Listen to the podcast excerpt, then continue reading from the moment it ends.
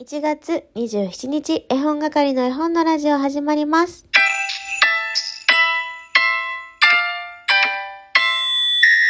こんにちは、絵本係のまこです。この番組は絵本つながる言葉、命をテーマに活動している絵本係が絵本の話をしたり、絵本じゃない話をしたりする12分間です。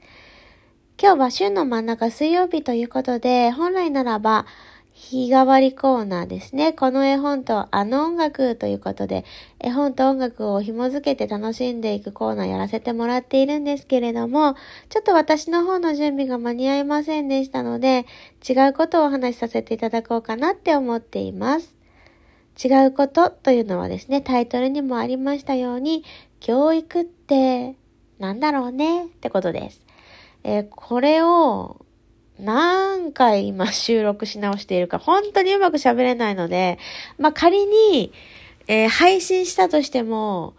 まあ、うまく喋れている自信はないんだけれども、まあ、とりあえず、聞いてもらえるかなぐらいのレベルになるとは思うんですが、どうぞその辺ね、ご了承いただければと思います。まだね、誤解などが生じないように喋っていけたらいいなとは思うんですが、えー教育、皆さんどんなイメージ持たれますでしょうか？私はあんまり好きな言葉ではなくてですね、うん、堅苦しいとか、型にはめられたとか、そういうイメージがあります。皆さんはどうでしょう？同じ人もしかしたらいらっしゃるかもしれませんね。で、今から私が、まあ、教育ってなんだろうね、というタイトルで喋らせていただくんですけれども、まあ特にね、頭がめちゃくちゃいいわけでも、いい学校出たわけでも、教育について知識があるわけでもないので、あの、いつものようなね、ゆるっとした、ふわっとした、もう完全に一個人として喋るので、うん、あの、そういう体で聞いてほしいなって 思っているんですけど、私がね、この教育ってなんだろうなという疑問に行き着いた、あの、経緯をお話ししようと思います。えー最近ね、ラジオトーク、たくさん新しい方も入ってこられてですね、めっちゃ盛り上がってますね。ライブチャレンジもあるからなのか、常にね、ライブも賑わっているし、うん、配信もたくさん聞かせてもらっているんですが、あの、この方もラジオトーカーなの？という人を一人、お一人ね、発見したんです。その方のお名前は、石田勝則さん。もしかしたら聞いたことあるよっていう方とか、あその本持ってる、その方の書いた本持ってるって方がいらっしゃるかもしれないんですけれども、あの、書店にね、行って子育て、育児のコーナーを見るとですね、必ずこの名前の本並んでますね。石田勝則さんです。そう、石田勝則さんもラジオトークをされているんですよ。で、あの最近の著書だと、同じ勉強をしていてなぜ差がつくのか、自分の頭で考える子に変わる10のマジックワードとかね、子供を叱り続ける人が知らない5つの原則とかね、子供の自己肯定感を高める10の魔法の言葉などなどがございます。多分ね、あの、よく書店に行かれる方は目にしたことがあるような、あの、本ばかりだと思うんですけど、で、その石田さんがラジオトークをされているということで、私も早速フォローさせていただいて、お話をいくつか聞かせていただいてます。でね、今日のその教育ってなんだろうなは、石田さんがその特別喋られたことに関して、あの、思ったことではなくて、あ、じゃあ石田さんの思いで、思いを聞いてじゃなくて、石田さんが出してこられたその話題について、えーそれを聞いて、教育ってなんだろうなって思っただけなので、あの、その辺はね、ご理解いただいて聞いてほしいなと思います。で、私が今から喋ることも、あの、石田さんのトークを聞いて、今から喋らせていただくので、ちょっとね、もしかしたらニュアンスが変わる可能性があるので、もしよかったら、まあ、直接ね、石田さんのところに行かれて聞いていただきたいなと思うんですけれども、あの、一つ聞いた中にね、教育費の話が出てきたんですよ。これは世界的に、こう、あ調査をして、日本が教育費ね、教育にかけるお金が少ないよっていうのが分かりましたっていう話をされていたんですよ。で、だけど、子供たちに自分一人で勉強しなさいとは思ってないよ。その矛盾があるねっていう話で、塾に行けばいいって思っているけど、教育費にかけるお金が世界で見ると、まあ数カ国でしたけど、その調査が入ったのは。その中でも、まあ低いんだよ。低いところにランクインしてるんだよっていう話がありましてね。まあその中で、まあ世界といえども、まあ数カ国と先ほど言いましたけれども、貧富の差がね、激しい国もありますから、まあちょっと偏ってしまってる可能性もあるけどね、という話と、まあ石田さん本人は、えー、日本のそのお子さんを持つ親御さんが塾にかけるお金が、あの、低いとは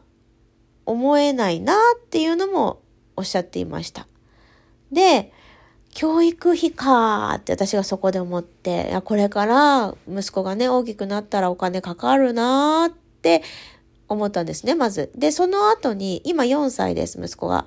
じゃあ私たちが今息子にかけてあげられている教育費って何が入るんだろう？って思ったんですね。で、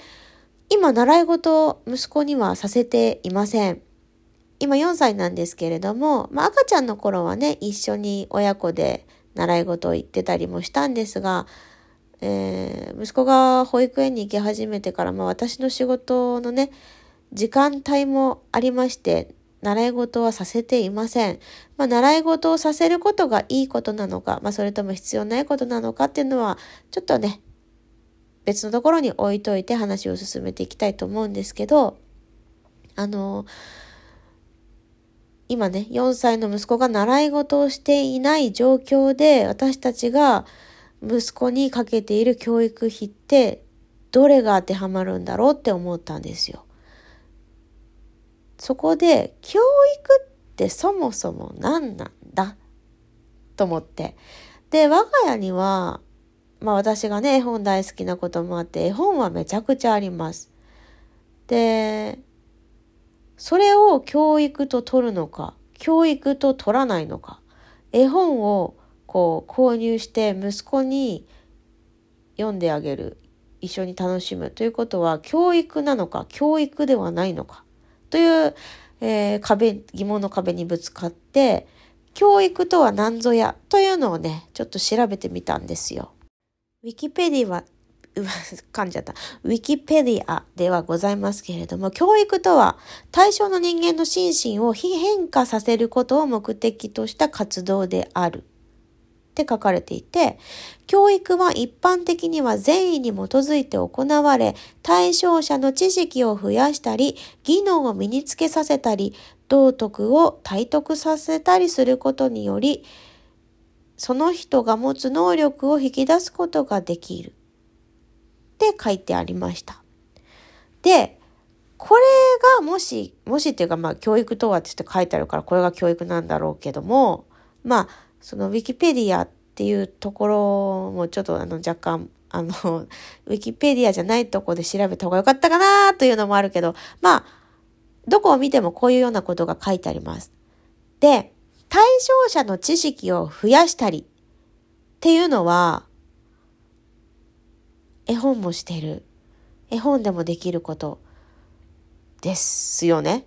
ということは、やっぱり絵本を読む。私が今絵本を買っているっていうのは、教育費に含まれることになりますか？なりますか？とか、なりますね。って納得したんですよ。あ、私は教育っていう言葉が好きじゃないけど、私がしていることっていうのは、教育の一環なんだなって思ったんです。でも、私がやっぱり教育にもともと持ってるイメージっていうのが、まあ、世の中の大半の人が持ってるイメージなんじゃないかなって思うと、この実際に教育とはに書かれていることと、今このね、日本の社会でこう繰り広げられ、繰り広げられてるというか、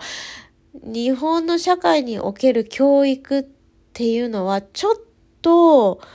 なんか別のものになっちゃってないかなっ